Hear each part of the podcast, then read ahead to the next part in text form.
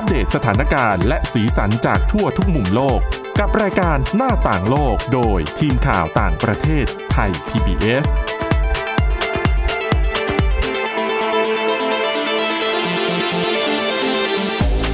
สวัสดีค่ะ ตอนรับคุณผู้ฟังเข้าสู่รายการหน้าต่างโลกนะคะ มาอัปเดตสถานการณ์และเรื่องราวที่น่าสนใจทั้งสีสันและสาระจากทั่วทุกมุมโลกกับเราเช่นเคยนะคะ ผ่านทางไทย PBS podcast com หรือว่าฟังผ่าน แอปพลิเคชัน podcast ก็ได้แค่ค้นหาคำว่าหน้าต่างโลกนะคะ อยู่กับทีมข่าวต่างประเทศที่ผลัดเปลี่ยนกันมาทำหน้าที่ตรงนี้ เอาเรื่องราวที่น่าสนใจมาเล่าให้ฟังกัน วันนี้เป็นคุณทิพย์ตะวันเทือนายพงศ์นะคะ และดิฉันวินิษฐาจิตกรีค่ะ สวัสดีค่ะ วันนี้มีงานวิจัยที่น่าสนใจ อย่างน้อยสองชิ้นมาเล่าให้ฟังกัน เกี่ยวกับโควิด -19 แต่ว่าก็ยังจะมีเรื่องที่ทิ้งท้ายกันไว้ตั้งแต่ ครั้งที่แล้ว ก็คือเลือกตั้งสหรัฐอืมด้วยระบบที่มีความซับซ้อนเนาะค่ะอะแต่ว่าก่อนจะไปถึงเรื่องเลือกตั้งสหรัฐอเมริกาดิฉันขอเล่าเรื่องเอ่อที่น่าจะถูกใจทาสแมวหรือเปล่าไม่รู้ อาจจะถูกใจหรือเป็นกังวลใจก็ไม่แน่ใจเหมือนกัน มันมีผลการ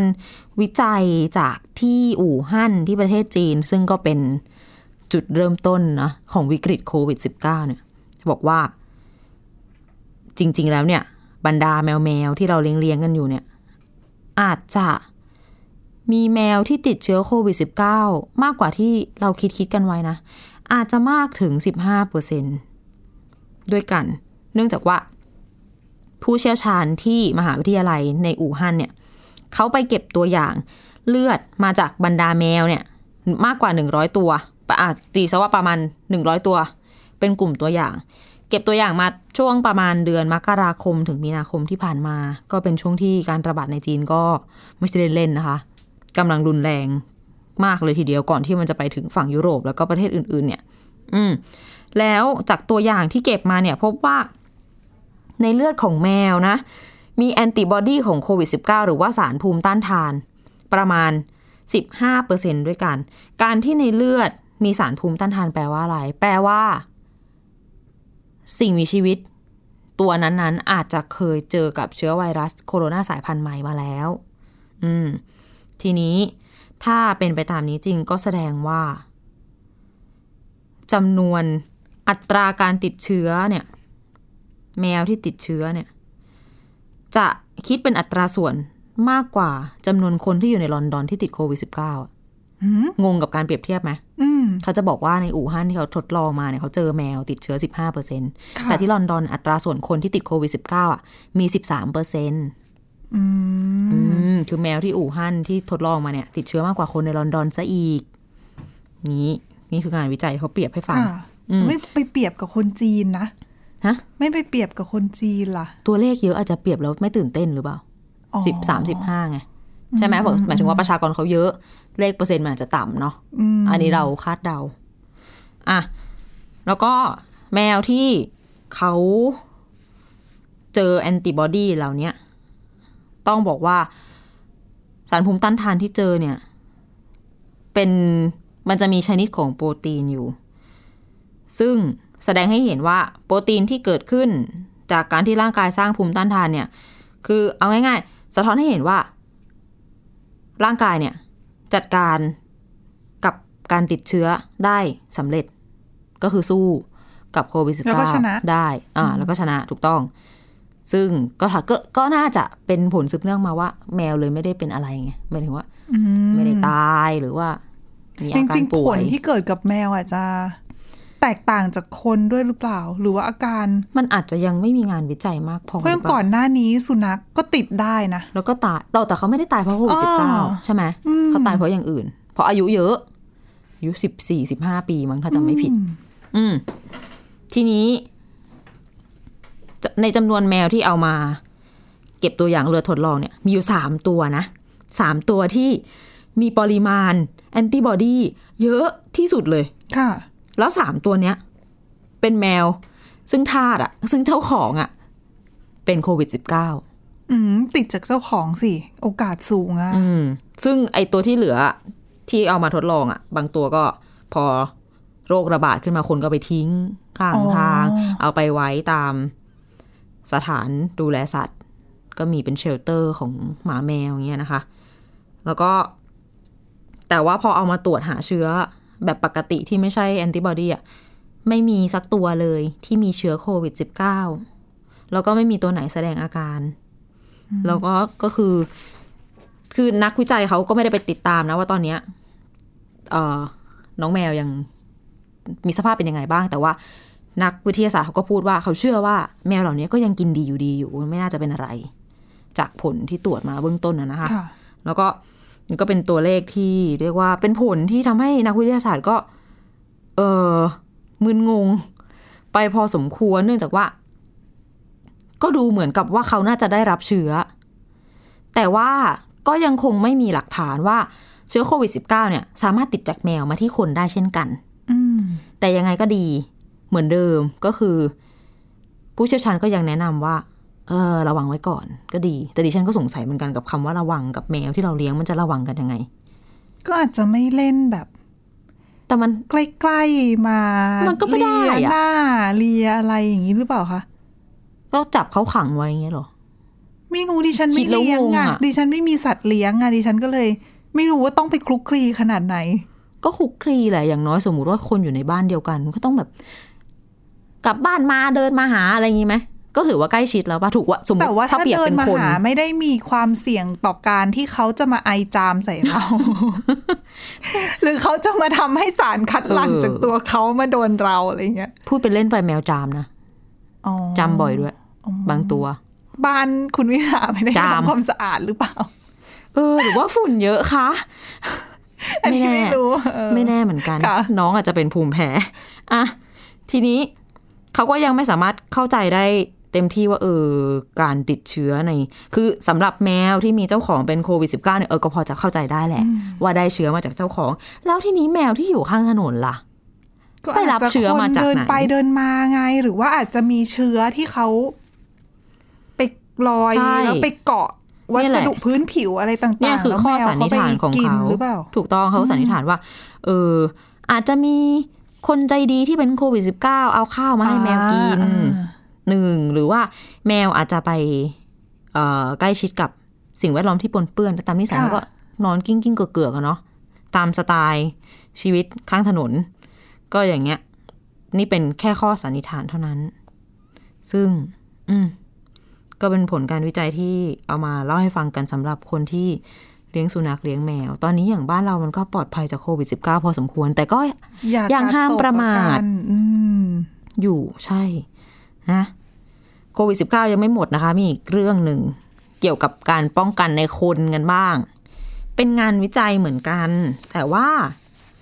เป็นงานวิจัยที่ต้องบอกว่ายังไม่ได้มีการตีพิมพ์ หรือว่ายืนยันเป็นมั่นเป็นเหมาะ เป็นข้อมูลเบื้องต้นว่าอย่างนั้นเถอะไข้เลือดออกกับโควิด -19 มีความเกี่ยวข้องกันในงานวิจัยชิ้นนี้ ก็คือ อะ คืออย่างสมมุติประเทศ ฝั่งยุโรป อะไรอย่างเงี้ยเขาอาจจะไม่ค่อยคุ้นค่ะกับไข้เลือดออกเท่าไหร่เนื่องจากว่ายุงลายไม่ได้ไม่ได้พบแบบมากเท่ากับบ้านเราที่มีกันทุกพื้นที่รวมถึงอีกประเทศหนึ่งที่มียุงลายเยอะ แล้วก็มีไข้เลือดออกเยอะก็คือบราซิลอืมแล้วก็มีการระบาดของโควิด -19 ที่รุนแรงเขามีด้วยไข้ซิก้าด้วยนะ ใช่ไหมใช่อืมเราก็มีซิก้าแต่เราเหมือนจะน้อยกว่าเขาเนาะมีการป้องกันมีระบบสาธารณสุขที่ดีกว่านั่นแหละ ค่ะ อืม ทีนี้ นักวิจัยกลุ่มหนึ่งเขาก็เลยไปลองวิเคราะห์การระบาดของโควิด -19 ในบราซิล แล้วก็ไปเจอความเชื่อมโยงกันระหว่าง จุดที่เคยเป็นจุดแพร่ระบาดของไข้เลือดออก แล้วปรากฏว่าคนที่เคยติดไข้เลือดออก เหมือนจะมีภูมิคุ้มกันโควิด -19 มากกว่าคนอื่นๆ เพราะว่าภูมิต้านทานคือแข็งแรงกว่าหรือเปล่า ระบบในการสร้างภูมิต้านทานน่ะไม่ใช่แค่อันนั้นอย่างเดียวคือต้องบอกว่าเขาเปรียบเทียบการเขาเปรียบเทียบพื้นที่อย่างตอนเนี้ยในบราซิลเนี่ยโควิด -19 ระบาดตรงไหนบ้างในปีนี้ แล้วก็ไข้เลือดออกระบาดตรงไหนบ้างปีนี้กับปีที่แล้วไข้เลือดออกระบาดตรงไหนบ้าง ทีนี้เขาก็มาดูในพื้นที่นั้นๆเนี่ยอย่างบริเวณสมมุติ เมือง A มีโควิด -19 ในปัจจุบันเนี่ย อัตราการติดเชื้อมีน้อยแล้วก็การเพิ่มจำนวนของผู้ติดเชื้อเนี่ย ช้ากว่าจุดอื่นๆ ก็ดันไปตรงกับข้อมูลเก่าที่ว่าเมืองเนี้ย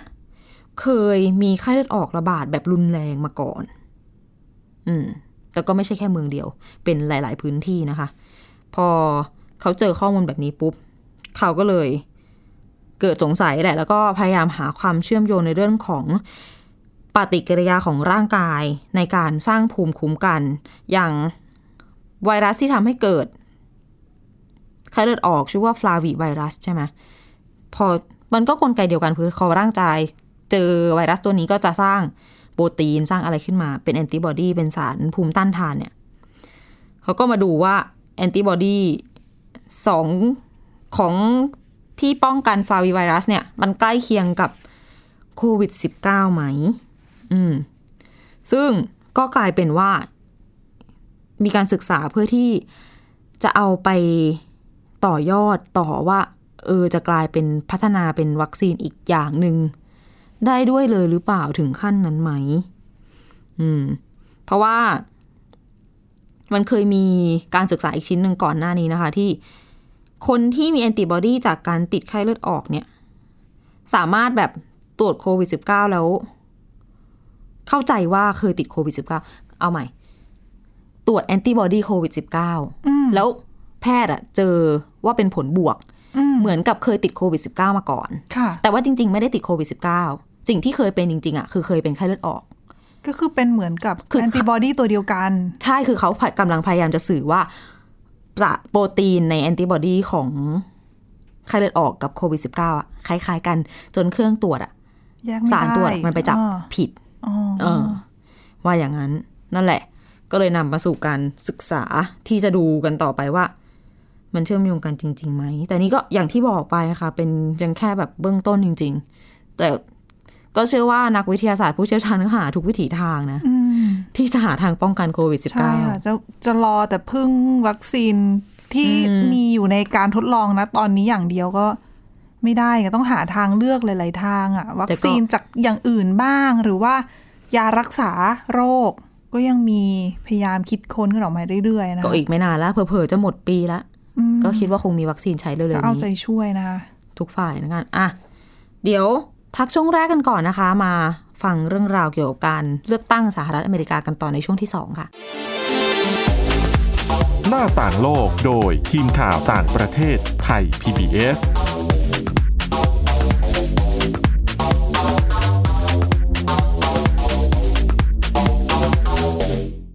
เพียงแค่มีสมาร์ทโฟน ก็ฟังได้ไทย PBS ดิจิทัล Radio สถานีวิทยุดิจิทัลจากไทย PBS เพิ่มช่องทางง่าย ๆ ให้คุณได้ฟังรายการดีๆ ทั้งสดและย้อนหลัง ผ่านแอปพลิเคชันไทย PBS Radio หรือเวอร์ไบเว็บไทยพีบีเอสเรดิโอคอมไทยพีบีเอสดิจิทัลเรดิโออินฟอร์ทนเมนต์ for all ไทย PBS Application on Mobile ให้คุณเชื่อมโยงถึงเราในทุกที่ทุกเวลา ได้สัมผัสติดตามเราทั้งข่าว รายการ รับชมรายการโทรทัศน์ และฟังรายการวิทยุที่คุณชื่นชอบ สดแบบออนไลน์สตรีมมิ่ง ชมรายการย้อนหลัง ข้อมูลกิจกรรม Thai PBS ร่วมเป็นนักข่าวพลเมือง รายงานข่าวกับเรา และอีกหลากหลายฟังก์ชัน ให้คุณดาวน์โหลดได้ฟรี ทุกระบบปฏิบัติการ ติดตามข้อมูลเพิ่มเติมได้ที่ www.thaipbs.or.th/digitalmedia ราะวิทยาศาสตร์อยู่รอบตัวเรา มีเรื่องราวให้ค้นหาอีกมากมาย เทคโนโลยีใหม่ ๆ เกิดขึ้นรวดเร็วทำให้เราต้องก้าวตามให้ทัน อัปเดตเรื่องราวทางวิทยาศาสตร์ เทคโนโลยี และนวัตกรรมที่จะทำให้คุณทันโลก กับรายการ s c i e n t e c h ทุกวันจันทร์ถึงวันศุกร์ทางไทย PBS Radio ช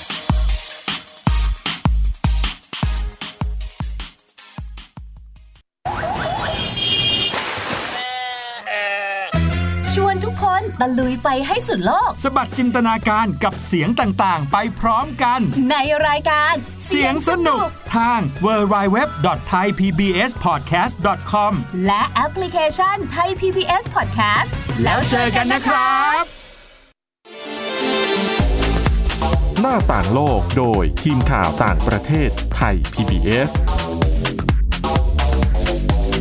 ต้อนรับคุณผู้ฟังกลับเข้าสู่ช่วงที่ 2 ของรายการหน้าต่างโลกนะคะ มาต่อกันในเรื่องของการเลือกตั้ง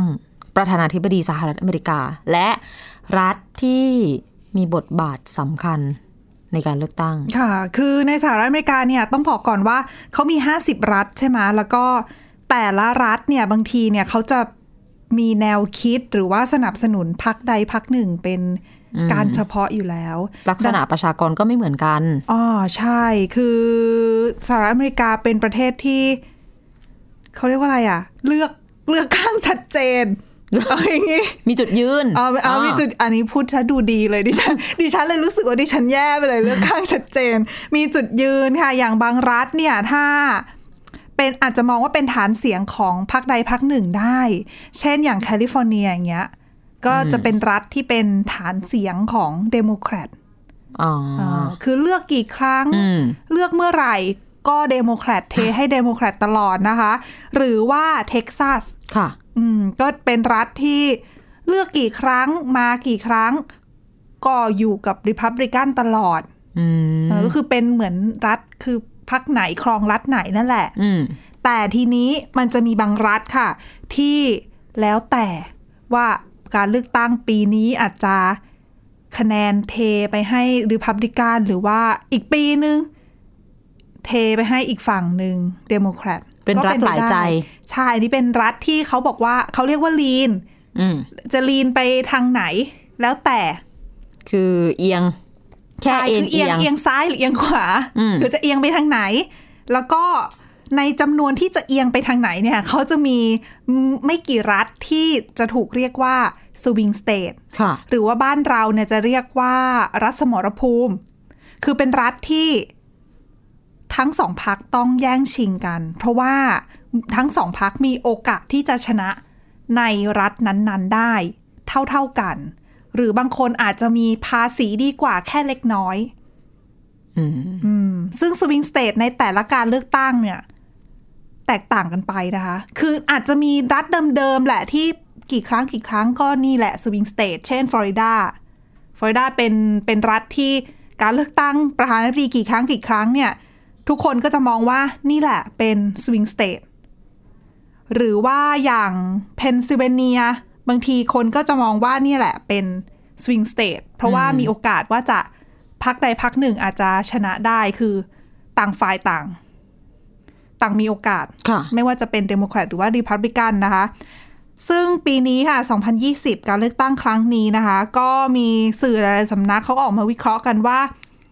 swing state หลักๆ เนี่ย ที่น่าสนใจต้องจับตามองในปีนี้นะคะ ก็มีอยู่ 6 รัฐด้วยกัน ก็คือมิชิแกน เพนซิลเวเนีย วิสคอนซินนอร์ทแคโรไลนา ฟลอริดา แล้วก็แอริโซนาค่ะมี6รัฐอืมซึ่ง 6 รัฐนี้นะคะ ก็อาจจะ เขาบอกว่าอาจจะเป็นกุญแจสำคัญที่ทำให้ไม่โจไบเดนก็ทรัมป์นี่แหละ ที่จะชนะการเลือกตั้งครั้งนี้ ก็มาเชือดเฉือนกันในพื้นที่เหล่านี้นี่แหละ ใช่ค่ะ ดังนั้นเนี่ยคือถ้าใครที่ติดตามข่าวต่างประเทศ แล้วก็ดูเรื่องของการเลือกตั้ง ประธานาธิบดีสหรัฐอเมริกาเนี่ยก็จะเห็นนะคะว่าทั้งสองคนเนี่ยไม่ว่าจะเป็นไบเดนหรือว่าทรัมป์เนี่ยลงพื้นที่หาเสียงในสวิงสเตทเนี่ยค่อนข้างบ่อย คือส่วนใหญ่ไม่ค่อยไปรัฐอื่นหรอก คือได้อยู่แล้วจะไปทำไมใช่ไหมใช่หรือว่าจะไปในรัฐที่เป็นแบบฝั่งตรงข้ามเพื่อไปเปลี่ยนใจเขาคงไม่คงไม่ไหว ใช่คือคือรัฐไหนที่เขาแบบเทใจไปแล้วเนี่ยเขาก็จะไม่ไปแตะไงเพราะกะว่าเราไม่มีไม่โอกาสชนะยาก อืมมันไม่คุ้มมันใช้เงินเยอะนะเราการหาเสียงอะคุณคุณผู้ฟังลองนึกว่าสหรัฐเขาประเทศใหญ่มากไงแล้วเขามีเวลาในการหาเสียงเนี่ยอืมอาจจะจำกัดดังนั้นก็ต้องเลือกที่ที่ตัวเองคิดว่าน่าจะชนะ หรือว่ามีโอกาสที่จะชนะหต้อรืงว่าคุ้มจำเป็นต้องชนะกับการลงทุน ใช่ดังนั้นเนี่ยก็หกรัฐนี้แหละค่ะที่เขาจะไปฉกชิงกันนะนะคะ โดยอย่างสำนักข่าว AP เนี่ยเขาบอกว่าในหกรัฐเนี้ยเขาให้คะแนนมิชิแกนเยอะสุดนะ คือถือว่าเป็นรัฐที่ทั้งสองฝ่ายเนี่ย สูสีกันมาก แล้วถ้าไบเดนอยากจะเป็นประธานาธิบดีต้องเก็บรัฐนี้ให้ได้ฮะอืมก็ถือว่าน่าสนใจค่ะ แล้วก็มีในส่วนของ มิชิแกน เพนซิลเวเนีย แล้วก็วิสคอนซินเนี่ยเขาบอกว่าอย่างปี 2016เอ่อการเลือกตั้งรอบที่แล้วเนี่ยทรัมป์สามารถคือเดิมสามรัฐเนี้ย เป็นพื้นที่ของเดโมแครตนะ คือค่ะ lean คือเป็น swing state จริง แต่ว่าเอียงไปทางเดโมแครตอืมแต่ปรากฏว่าปี 2016เนี่ยทรัมป์ไปเก็บมาได้อะพอทรัมป์ไปเก็บมาได้ปั๊บเนี่ยก็ก็ส่งผลให้ทรัมป์ชนะด้วยนะคะ เพราะว่าทรัมป์เนี่ยสามารถเก็บ swing stateส่วนใหญ่ คือเมื่อปี 2016เนี่ยมีสวิงสเตท11 รัฐค่ะเอาง่ายๆ มากกว่าซึ่งปีนี้ ใช่ ซึ่งส่วนใหญ่เนี่ยทรัมป์เก็บได้เยอะเกือบหมดน่ะอืมมีหลุดรอดแค่ไม่กี่รัฐ เขาก็เลยหลาย ๆ คนก็เลยมองว่า นี่แหละเป็นปัจจัยที่ทำให้ทรัมป์สามารถคว้าเก้าอี้ปี 2016 ได้ แล้วหนึ่งในนั้นก็คือโอไฮโอ โอไฮโอเขาบอกว่าถือเป็นรัฐสมรภูมิสำคัญด้วยเหมือนกันแต่จะสังเกตเห็นได้ว่าปีนี้ที่ฉันระบุไป 6 รัฐเนี่ยไม่มีโอโฮโอไฮโอรวมอยู่ด้วยนะ เพราะ เพราะว่าจริง ๆ คือคราวที่แล้วเนี่ยโอไฮโอเป็น swing state ใช่แต่ว่ารัฐแต่ว่าปีเนี้ยไม่ได้รวมอยู่ในรัฐสำคัญ เพราะว่าโอไฮโอเนี่ยหลายคนมองว่าก่อนหน้าเนี้ยเขาเป็นรัฐที่เป็นฐานเสียงคือ lean คือเอียงไปทางเดโมแครตอ่าแต่ว่าตอนเนี้ยเขาบอกว่าถึงแม้ว่าจะเคยเอียงไปทางเดโมแครตนะแต่ 2016 รวมมาถึงปีนี้เนี่ยทรัมป์มีภาษีดีกว่า เพราะอย่าลืมว่าคราวที่แล้วปี 2016 ที่มีการ หาเสียงเนี่ยคือทรัมป์เขาพยายามที่จะชูนโยบายเรื่องของการกระตุ้นเศรษฐกิจถูกไหมแล้วก็สร้างการจ้างงานในประเทศ คือจากการที่ประเทศย้ายฐานการผลิตออกไปนอกประเทศเนี่ย เขาบอกว่าเขาจะดึงกลับมาในประเทศให้หมดค่ะโรงงานในแถบพื้นที่รัสเบลที่อยู่ทางพื้นที่ที่อ่าหลาย ๆ เมืองที่ดิฉันบอกหลาย ๆ รัฐที่ดิฉันบอกอะเพนซิลเวเนียเอยโอไฮโอมิชิแกนอะไรพวกเนี้ย อันนั้นคือเขาอยู่ใน Rust Belt ซึ่งนั่นอะเป็นพื้นที่ที่เคยเป็นเขตอุตสาหกรรมเดิมอ่าฮะซึ่งตอนเนี้ยอุตสาหกรรมมันตายแล้วไงเนื่องจากงานไปนอกประเทศหมด ถูกต้อง ไปอยู่ในจีนหมด ใช่ ดังนั้นเนี่ย เดิมและแล้วพื้นที่นั้นอะเดิมเป็นของเดโมแครต ทรัมป์ปีที่รอบที่แล้วมาหาเสียง บอกว่าจะดึงโรงงานกลับมาเปิดอีกทีอืมคนในรัฐแถบนั้นก็เลยเทไปเลือกทรัมป์ ทรัมป์ก็เลยเก็บ swing state ตรงนั้นได้ค่ะและถึงแม้ว่าสี่ปีผ่านมา รัฐบริเวณนั้นที่ ที่ถูกกล่อมไปอะนะ ถูกกล่อม เออเขาก็ยังเชื่อว่า คือเขาก็รู้สึกว่าเดโมแครตก็ไม่ได้จะอะไรกับเขามากไงเขาก็เลยรู้สึกว่า ยังยังเลือกทรัมป์อยู่อืมครั้งนี้ก็อาจจะยังเลือกทรัมป์อยู่ก็ เป็นโจทย์สำคัญที่ต้องดูกันว่าสรุปแล้วเนี่ยไบเดนจะเดินเกมยังไง เพื่อดึงเสียงซึ่งเดิมเป็นฐานเสียงของตัวเองเนี่ยให้กลับมาอยู่กับเดโมแครตได้เหมือนเดิม เพราะว่าตอนนี้เขาบอกว่าคือดูจากโพลแล้วเนี่ย คือโพลถ้ามองภาพรวมทั่วประเทศเนี่ย ไบเดนนำทรัมป์อยู่จริง แต่ว่าถ้าไปเจาะดูรายประรายรัฐ ที่เป็น swing state เนี่ย คะแนนไม่ต่างกันเท่าไหร่ อย่างตอนที่โต้อภิปราย ประชันวิสัยทัศน์กันครั้งแรกที่โอไฮโอเสร็จใหม่ ๆ ก็มีข่าวออกมาบอกว่า ประมาณว่าแบบโพลทุกโพลอืมชี้เลยว่าทรัมป์เนี่ยแพ้ แต่เอาจริง ๆอะอย่างที่เราเห็นในการเลือกตั้งเมื่อค่ะครั้งที่แล้ว คำว่าแพ้ในโพลกับผลการเลือกตั้งใช่จริง ๆ มันก็ มันก็กลับมาที่จุดเดิมคือคุณอาจจะชนะ popular vote แต่คุณไม่ได้ชนะอืมเสียงของคณะผู้เลือกตั้งอะ จริง ๆ นะ อะไรก็เกิดขึ้นได้อืมปีที่ครั้งที่แล้วก็เรียกว่าเป็นแบบหักปากกาเซียนนะอ๋อเป็นวลีใช่ที่เราค่ะพูดกันจนติดปาก ว่าหักปากกาเซียนฮิลลารีคลินตันไม่ชนะซะอย่างนั้นอืม ใช่แต่แต่คือถ้าดูสถิติเขาบอกนะ บางสื่อเขาบอกว่าอย่างที่เกริ่นไปเรื่องโอไฮโอคือถึงแม้ไม่ใช่สวิงสเตทแต่ว่า อย่าลืมว่าประธานาธิบดีทุกคน ที่นับตั้งแต่ปี 1960 นะ ที่เอาเอางี้พูดง่าย ๆ ผู้สมัครชิงเก้าอี้ประธานาธิบดี ทุกคนตั้งแต่ปี 1960 ถ้าจะได้ขึ้นเป็นผู้นอืมำจะชนะการเลือกตั้งจริง ต้องเก็บโอไฮโอให้ได้อืม แล้วก็โดยเฉพาะนะคะเขาโดยเฉพาะมาเลยล่ะว่า ถ้าเป็นผู้สมัครจากเดโมจากริพับริกันอืมอยากจะขึ้นเป็นประธานาธิบดีค่ะ ทุกคนต้องเก็บโอไฮโอให้ได้อืมนี่ขนาดเพราะบอกว่าไม่ใช่รัฐสำคัญปีนี้แล้วเนี่ย ใช่ ไม่เพราะว่าเมื่อก่อนที่เขาพูดแบบนี้เพราะว่าเมื่อก่อนเนี้ยโอไฮโอเป็น lean ไปทางเดโมแครตไงอืมอ่า ดังนั้นเนี่ยถ้าคุณเก็บสิ่งที่ lean ไปทางเดโมแครตได้นั้นหมายความว่าคุณก็คว้าเสียงไปได้ไง ก็เหมือนพลิกอ่าพื้นพลิกเกมที่ตรงนี้ได้ใช่ เพราะว่าเขาบอกว่าโอไฮโอเป็นอีกหนึ่งพื้นที่ที่มีสัดส่วนประชากรอะแตกต่างหลากหลาย แล้วก็ค่อนข้างสะท้อนภาพรวมของทั้งประเทศได้อืมก็หมยน่าถึงสนใจพอสมควร อาจจะไม่ได้มีคนผิวขาวเป็นส่วนใหญ่ อาจจะมีปะปนกันไปครบใช่ค่ะทุกเชื้อชาติใช่ไหมคะอืมเออเป็นเรื่องที่ต้องติดตามกันต่ออย่างใกล้ชิดค่ะ ตลอดจนกว่าจะเลือกตั้งเสร็จหรือแม้แต่ว่าเลือกตั้งเสร็จแล้วแหมเราอาจจะยังต้องลุ้นกันอีกว่าก็ไม่รู้จะจบจะยอมงไงรับผลไหมอะไรยังไงวันนี้เป็นอีกเป็นอีกหนึ่งประเด็นที่น่าสนใจนะคะอันนี้เดี๋ยวอันนั้นไว้ตามกันต่อในเดือนพฤศจิกายนนะคะค่ะอะแล้วสำหรับวันนี้รายการหน้าต่างโลกเรานำเรื่องราวมาฝากคุณผู้ฟังเท่านี้นะคะ ติดตามฟังเรากันได้ใหม่ทาง www.thaipbspodcast.com นะคะหรือฟังทางแอปพลิเคชัน podcast ค้นหาคำว่าหน้าต่างโลกค่ะ วันนี้เราสองคนและทีมงานทั้งหมดลาไปก่อน สวัสดีค่ะ สวัสดีค่ะ Thai PBS podcast. View the world via the voice.